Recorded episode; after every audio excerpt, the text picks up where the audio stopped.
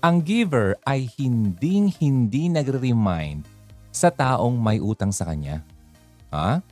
Kung giver ka, nako malamang ikaw pa yung nahihiya na mag-remind na may nahiram pala siya sa'yo.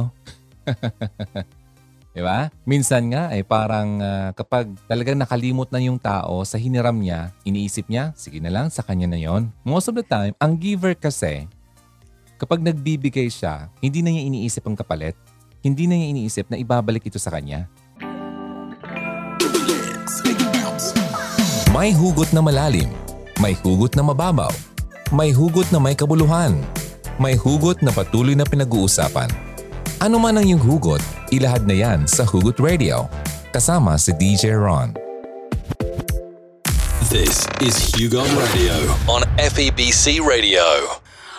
Care 104.3 The Way FM. Kamusta ka? Welcome sa bawang episode ng Hugot Radio ngayong Sunday, 12 noon hanggang 1 o'clock ng hapon. Ako po si Ronaldo. Maraming salamat sa mga nag-abang at syempre maraming salamat sa patuloy na nakikinig dito sa ating programa. Now, ang pag-uusapan natin ay patungkol sa... Kwentuhan muna kita. Kasi, alam mo ba, ngayon ko lang na isip na marami-rami na pala akong mga kaibigan na medyo nauna na. Ano, sa edad kong ito, may mga nauna na sa akin. Uh, nakwento ko lang dahil uh, isa sa mga chatrooms namin ay uh, napupuno ito ng mga paghingi ng tulong ng mga kakilala na talaga namang uh, nangangailangan. Alam naman natin na uh, lahat naman tayo mayroong pinagdadaanan ngayon, di ba? Halos isang taon na tayong ganito. At uh, meron tayong uh, pandemic. Affected talaga ang uh, kabuhayan natin. Maraming taong nawala ng trabaho at maraming taong nahihirapan. No? Kasi yung mga dating taong hinihingi na ng tulong ay ngayon ay nangangailangan din ng tulong. So ang pag-uusapan natin ay uh, patungkol dito Uh, kasi na tanong ko, kung halos lahat ng tao naman ay uh, ganito na ang nararamdaman. Okay? Sino pa ang pwedeng makatulong? Di ba? So natanong ko, kung siya ay uh, nangangailangan, saan ba ako lulugar? So tatanungin kita, ikaw ba ay uh, isang taong mapagbigay? Ngayon pag-uusapan natin ang mga reasons kung bakit mas maiging magbigay kaysa sa makatanggap. At yung mga signs na din na ikaw ay uh, isang mapagbigay. Alright? Ang ganda, no? So gusto mo malaman yan? Ako rin gusto mo malaman. Oh, may mga signs dito baka ikaw na yon. So alamin natin, okay? Alam mo ba ang mundo? Tatlong klase lang ang tao. Taong kuha ng kuha, taong mapagbigay, at taong magbibigay lang kung may makukuha siya. Alin ka doon? Ah? Nako. Sana naman ay hindi ka doon sa pangatlo. Ngayon, narito ang mga signs para masabi mo or malaman mo kung ikaw nga ba ay isang giver. Number one, ibinabalik mo ang anumang hiniram mo. Okay? So halimbawa, naglinis ka tapos nakita mo, uy, di ko pa pala ito na ibabalik sa kanya. So parang hindi ka mapakali na hindi mo ito mabalik. Di ba? May kakilala ka ba na nanghiram sa'yo at ikaw pa ang uh, magre-remind sa kanya na ibalik mo yung uh, hiniram mo?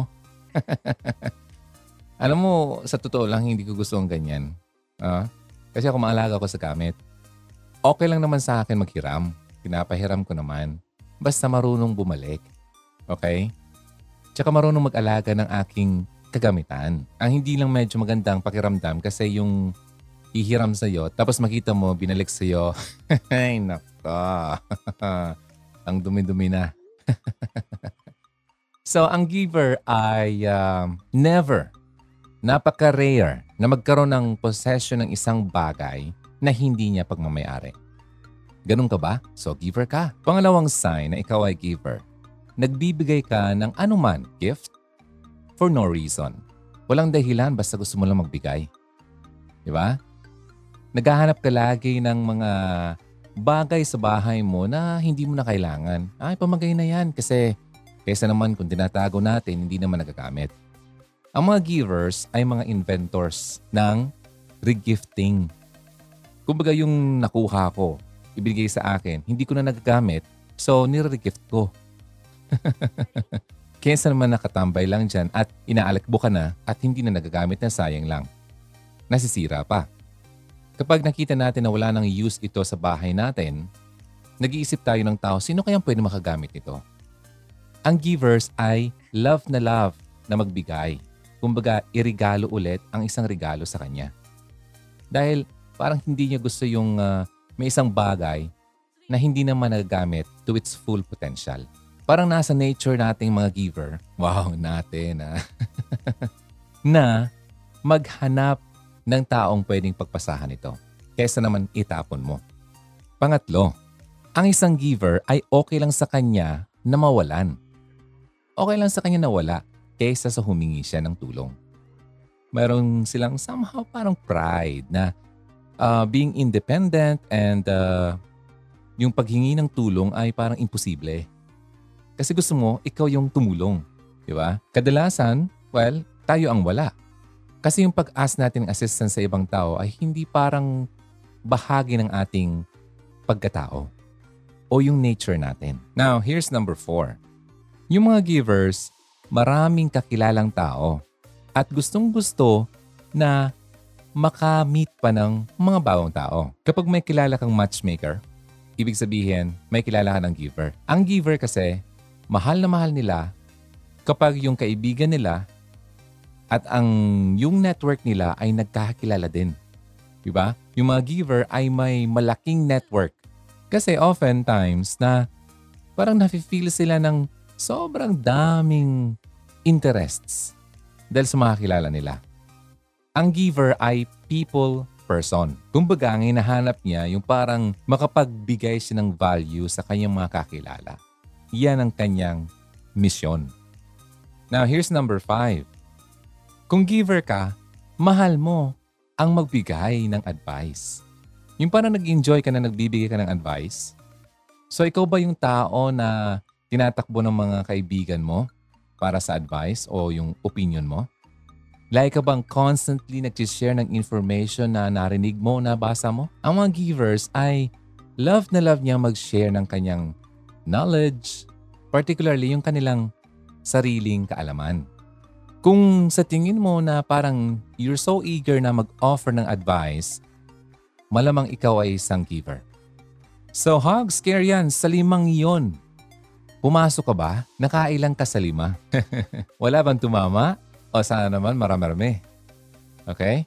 Ikaw nga ba ay isang giver? Alamin yan. Kanina na share ko na yung first five ng mga signs na ikaw ay isang giver.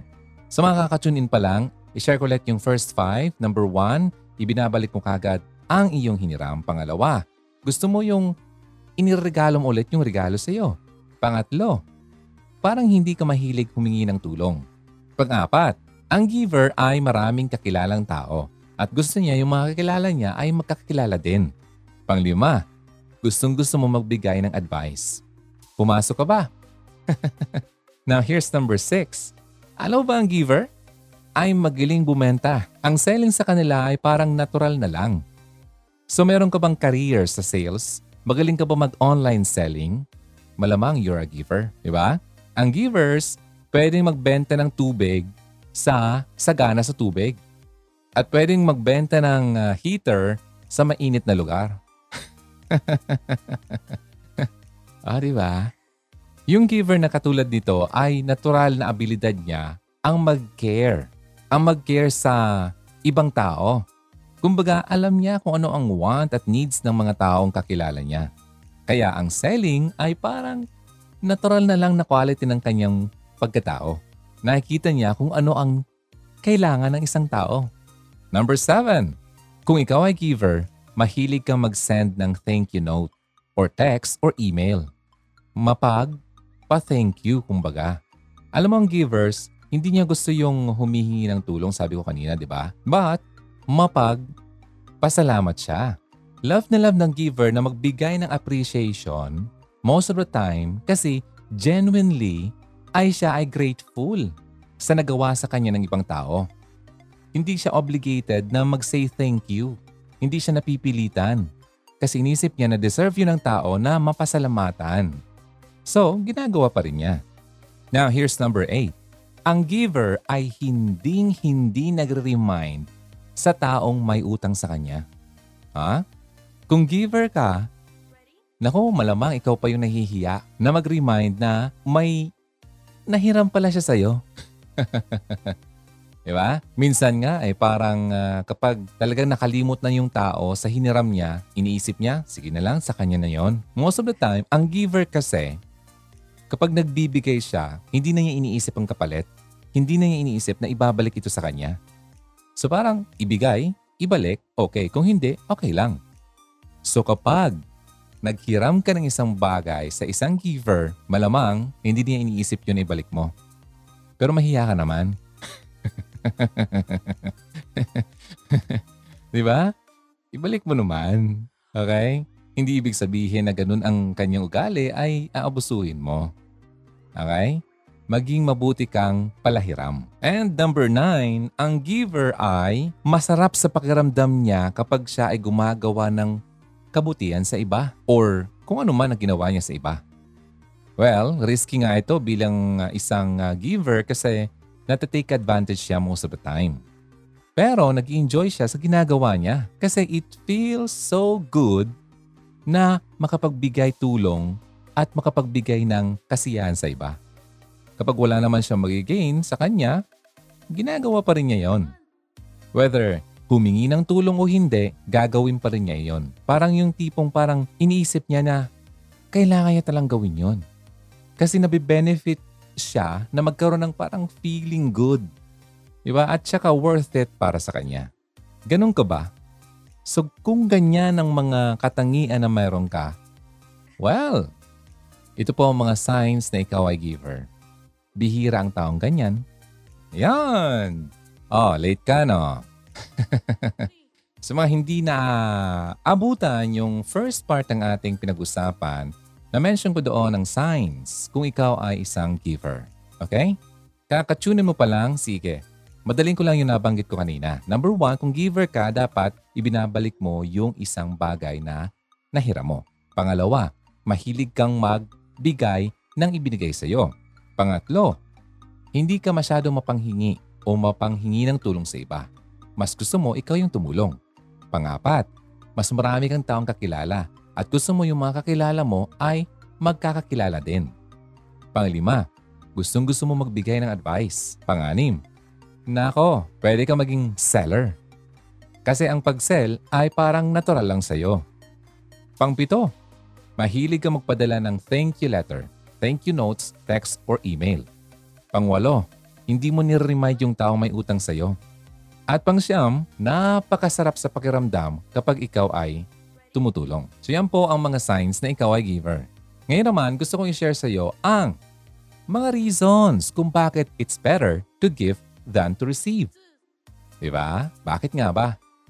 Sabi nga sa isang uh, verse, Acts 20 verse 35, It's more blessed to give than receive. Nakuha. Mas blessed daw ang magbigay kaysa tumanggap. Alam mo karamihan sa atin nag-struggle ang maniwala na ang pagbibigay ay better kaysa sa makakakuha. Bakit? Kasi po, di ba, ang nature natin bilang isang broken na tao ay mag-hoard. Hoarder ka ba? Ano bang hoarding? Yung hoarding, napapansin mo ba na sobrang dami mo ng gamit sa kwarto mo na hindi mo naman lahat nagagamit? Nakatambak lang dyan, nakasabit. Ganun ka ba? Then, hoarder ka. Mga gamit na hindi mo naman nagagamit, gustong gusto mong tinatago. Okay lang na masira yan. Hindi ko na pamimigay. Ganun ka ba? Kasi alam mo, ang uh, reason behind that ay yung para nakakuha ka ng security of having a lot of things. Diba? So may insecurity ka sa buhay mo kapag ganun. Kaya yung mga ganyang tao na addict na bumili ng mga bagay-bagay na hindi naman talaga niya ginagamit. Gusto lang niyang itago, di ba? Sana hindi ka ganun. Ha? Kasi hindi naman maganda yan. Alam mo, nauso ngayon yung uh, pagiging minimalist. Minimalism. Kumbaga, magamit mo kung ano lang ang kailangan mo. Kung ano lang ang lagi mong ginagamit. Sa pananamit, bilang lang. Sapatos, malamang isa o dalawang pares lang. Pantalon, malamang lima, tatlo. Sa t-shirt, malamang halos para-pares lang ang kulay para hindi halatang inuulit. Sa design ng bahay, wala masyadong mga furnitures. Wala masyadong mga appliances.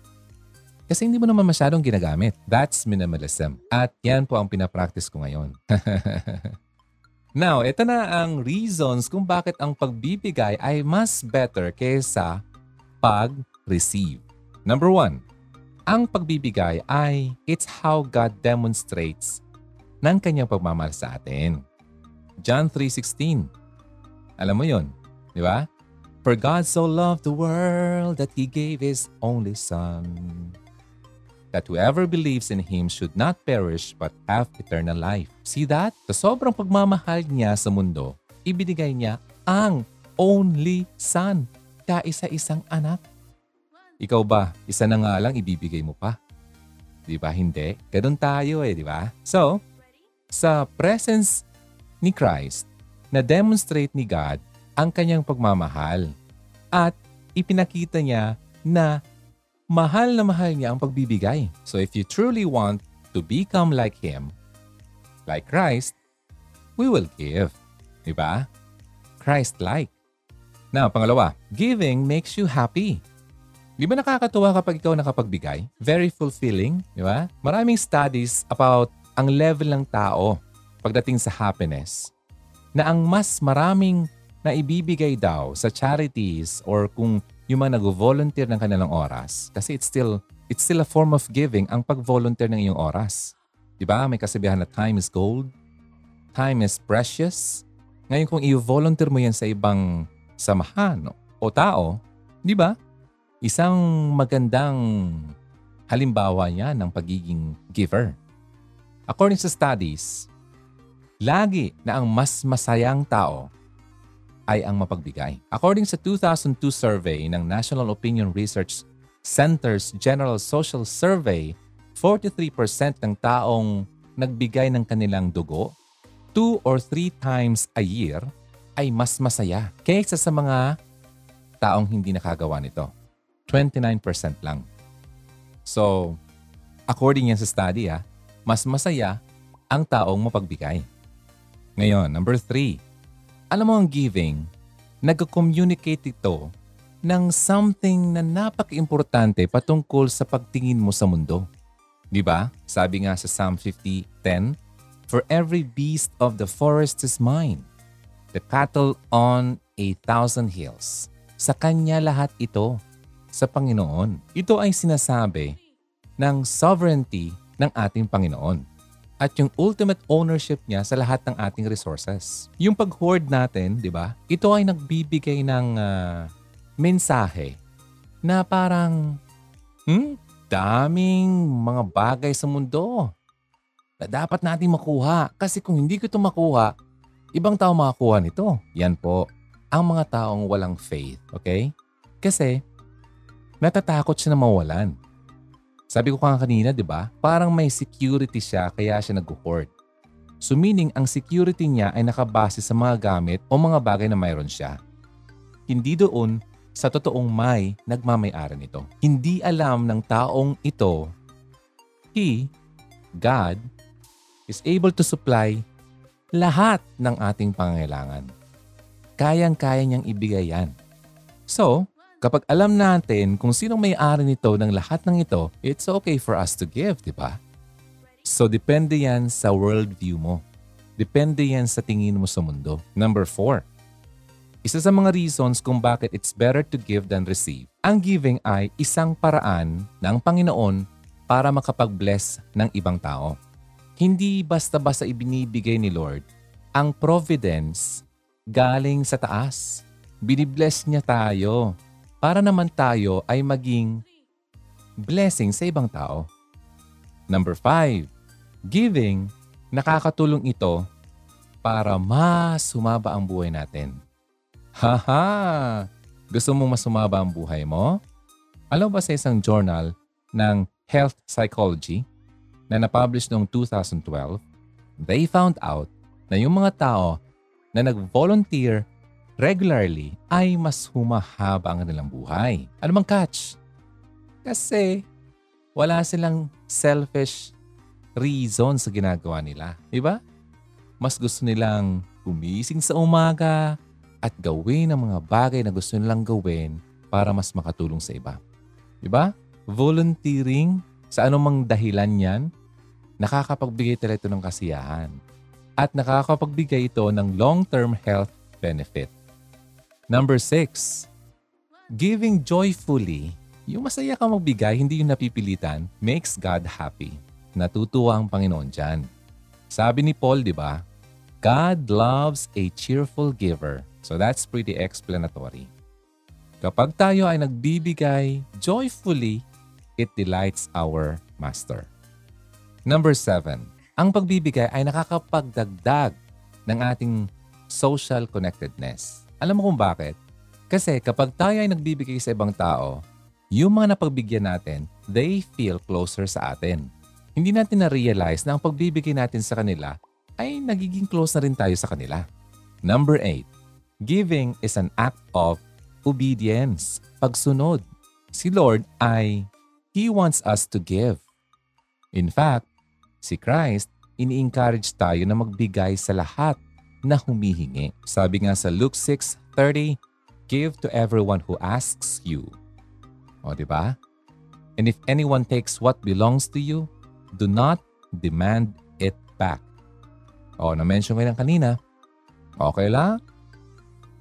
Naaalala ko tuloy. Gumawa ako ng, ilan ba yung ginawa kong edits? Yung una, binayaran niya.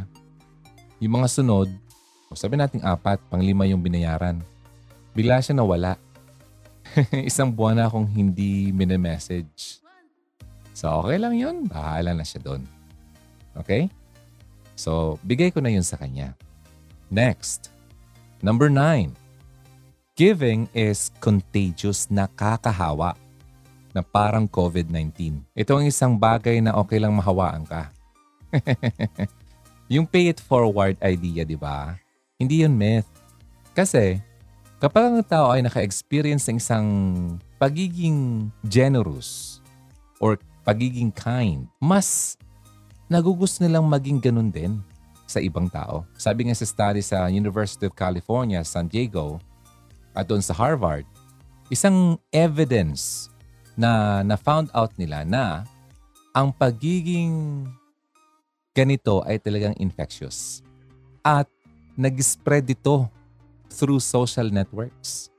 Pansin mo sa Facebook, kapag may nag-post something like humingi ng tulong, tapos nakita mo may mga bumibigay, at yung iba ay na-encourage din na magbigay. So, nakakahawa. Number 10, giving ay nagbibigay sa iyo ng kahulugan ng buhay. Kasi may mga tao na sabi nila hindi siya selfish, pero nagde-decide naman siya magbigay according ng kanilang gusto. Di ba? Malamang napilitan lang. Kumbaga ang pagbibigay, nagdi-define ito kung sino ka ba talaga. Ang totoong generous na tao, ang pinaka-importante sa kanya ay ang pagbigay. Dahil alam niya, ganito siya. Ganito talaga siya. Number 11. Alam mo ba kapag giver ka, hindi ka prone sa depression? May studies yan na kapag nag-volunteer ka at nagbigay ka sa ibang tao, nakakatulong ito na makombat ang depression. Yung feeling of isolation, mawawala yan. So if you feel depressed, be a cheerful giver. Number 12. Alam mo ba yung sabi na kapag nagbigay ka, parang si Lord pang may utang sa iyo? Narinig mo na yon? Sabi nga sa Proverbs, Whoever is generous to the poor lends to the Lord and he will repay him for his deed. Proverbs 19.17 God in your debt. So pag-isipan mo yan. Now here's number 13. Ang pagbibigay, nakakapag-increase ito ng confidence mo, di ba? Kasi kabaliktaran nito sa taong humihingi, di ba? Parang nawawalan siya ng pag-asa, nawawalan siya ng uh, mataas sa tingin sa sarili kasi sabi niya na humihingi lang daw siya pero ito naman kabaliktaran. So, uh, ang pagbibigay, kahit na walang-wala ka, kung gusto mong tumaas ang confidence mo, magbigay ka. Number 14. Ang pagbibigay nakakapag-build ng trust.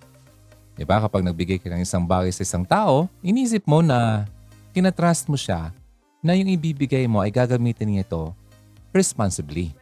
Kumbaga, ang generous giver na tao ay generally optimistic na tao.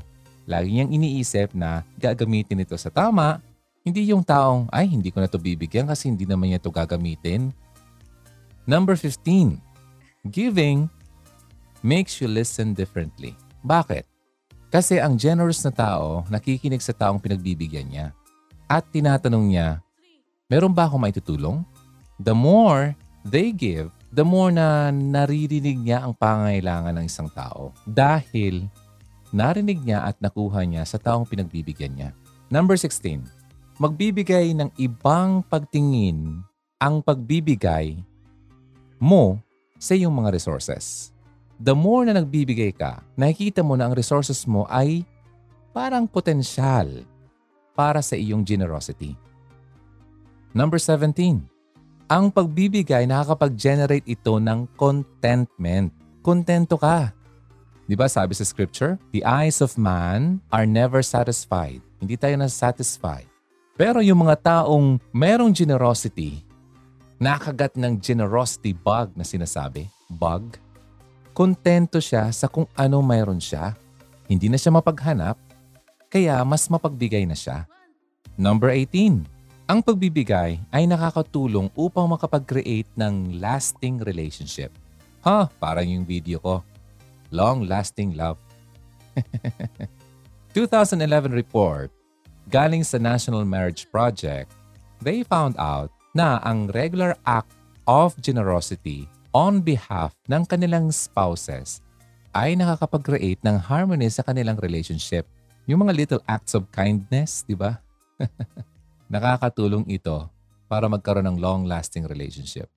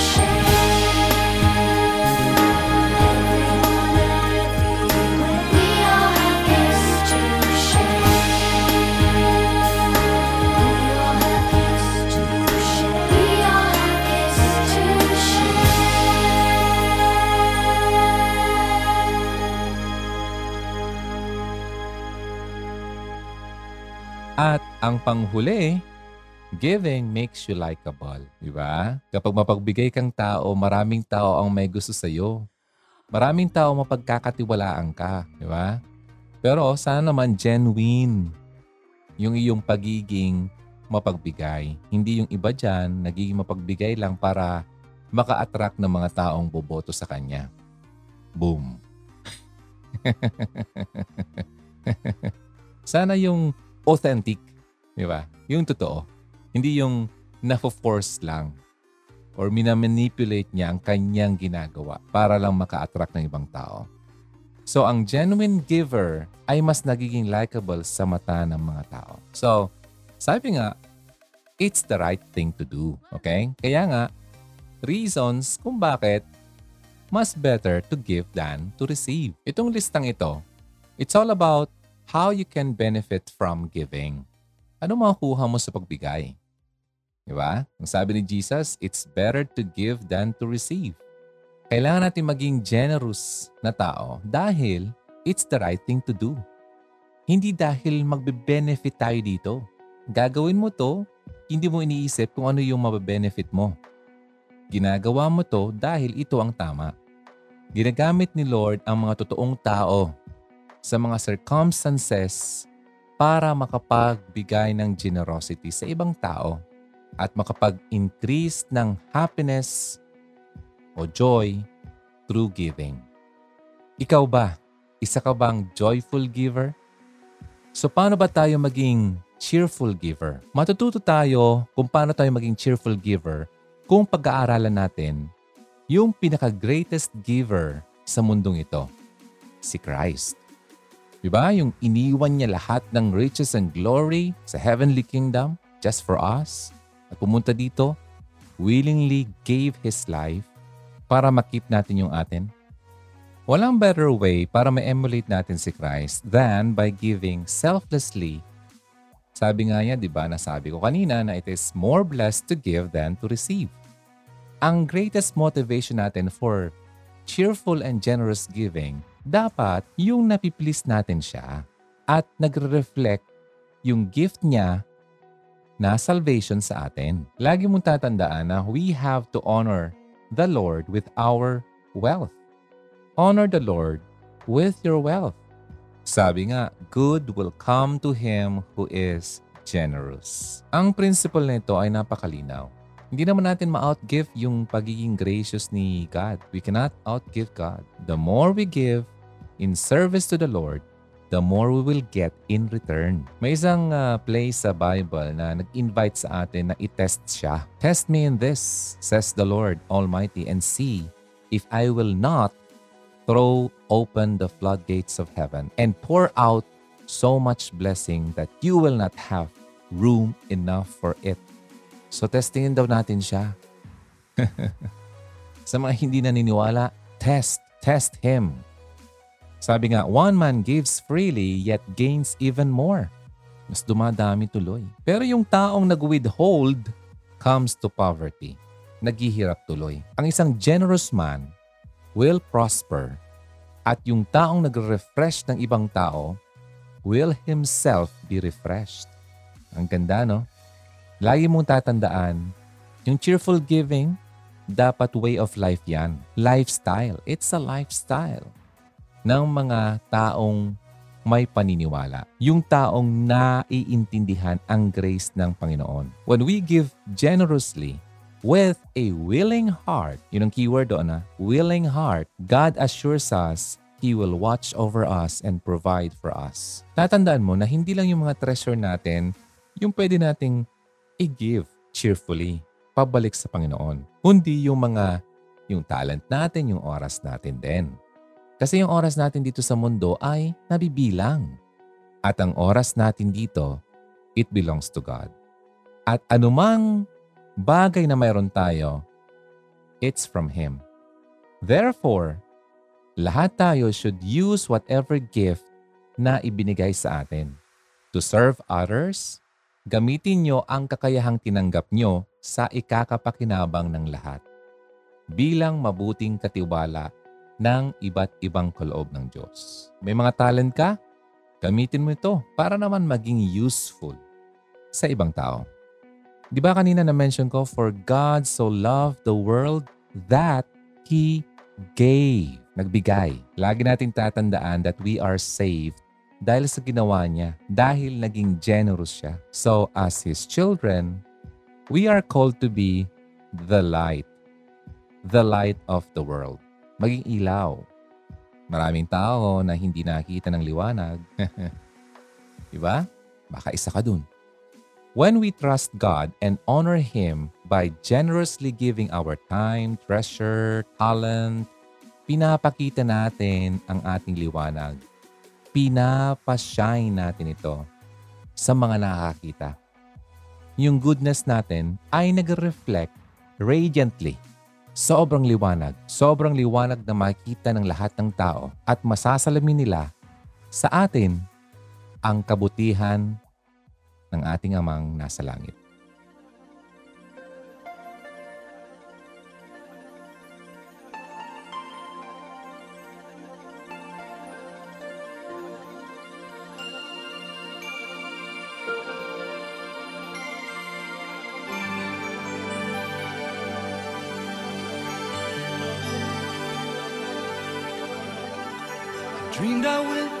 To heaven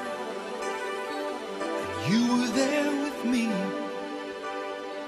We walked upon the streets of gold beside the crystal sea. We heard the angels singing, and someone called your name. We turned and saw this young man, and he was smiling as he came. And he said, Friend, you may not know me now. And then he said, But wait. You used to teach my Sunday school when I was only eight. And every week you would say a prayer before the class would start. And one day when you said that prayer, I asked Jesus in my heart.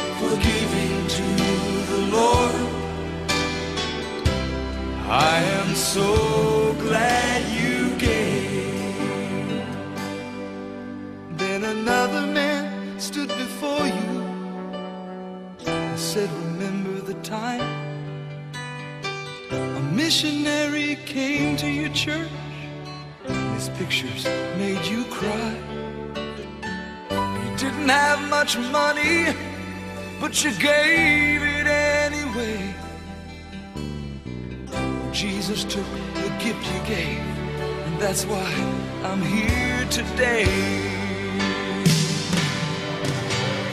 Thank you for giving to the Lord. I am a life that was changed.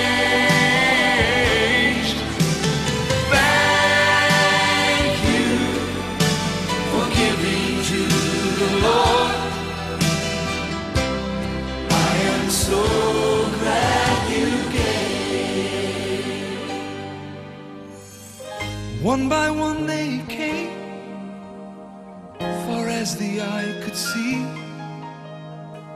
Each life somehow touched by your generosity.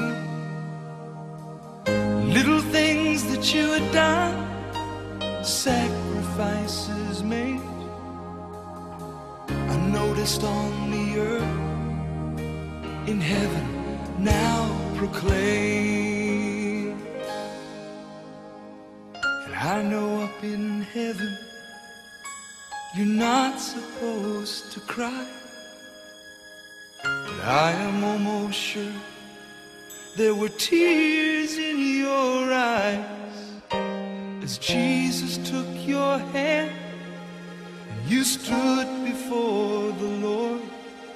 He said, My child, look around you, for great is your reward.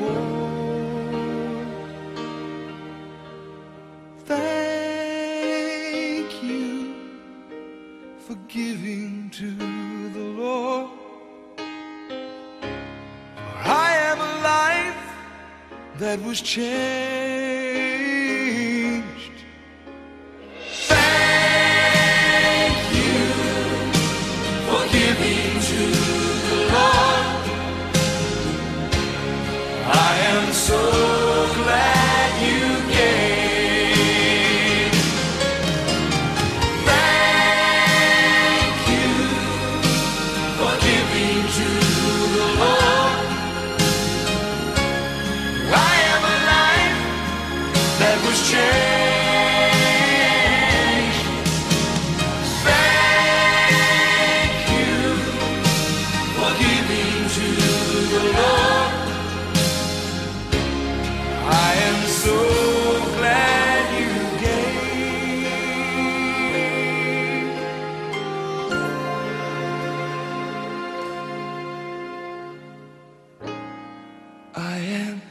So glad you gave. Kaya 104.3 The Way FM, gusto mo ba maging cheerful giver? Alam mo ba ang CARE ay isang faith-based radio station? Meaning, naniniwala kami na ipoprovide ni Lord ang lahat ng aming pangangailangan. At gusto mo ba ang maging daanan ng blessing? May paraan po para makatulong sa aming stasyon?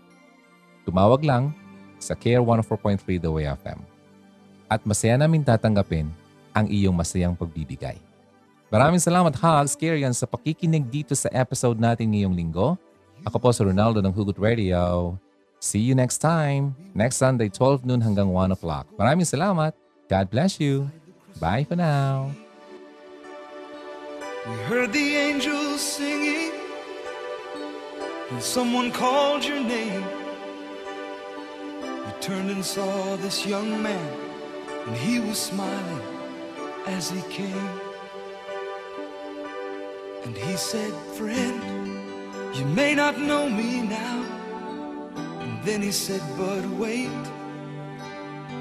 You used to teach my Sunday school when I was only eight. And every week you would say a prayer before the class would start. One day when you said that prayer, I asked Jesus in my heart. Thank you for giving to the Lord. I am a life that was changed.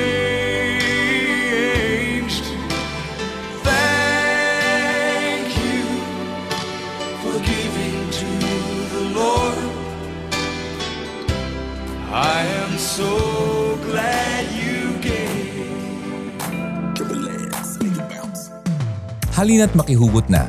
Kontakin kami sa 0946 763 9858 0929 359 4298 0915 931 7184 Kung nais mong magkapag-ugnayan kay DJ Ron, maaari mo siyang bisitahin sa kanyang YouTube channel sa Hugot Radio.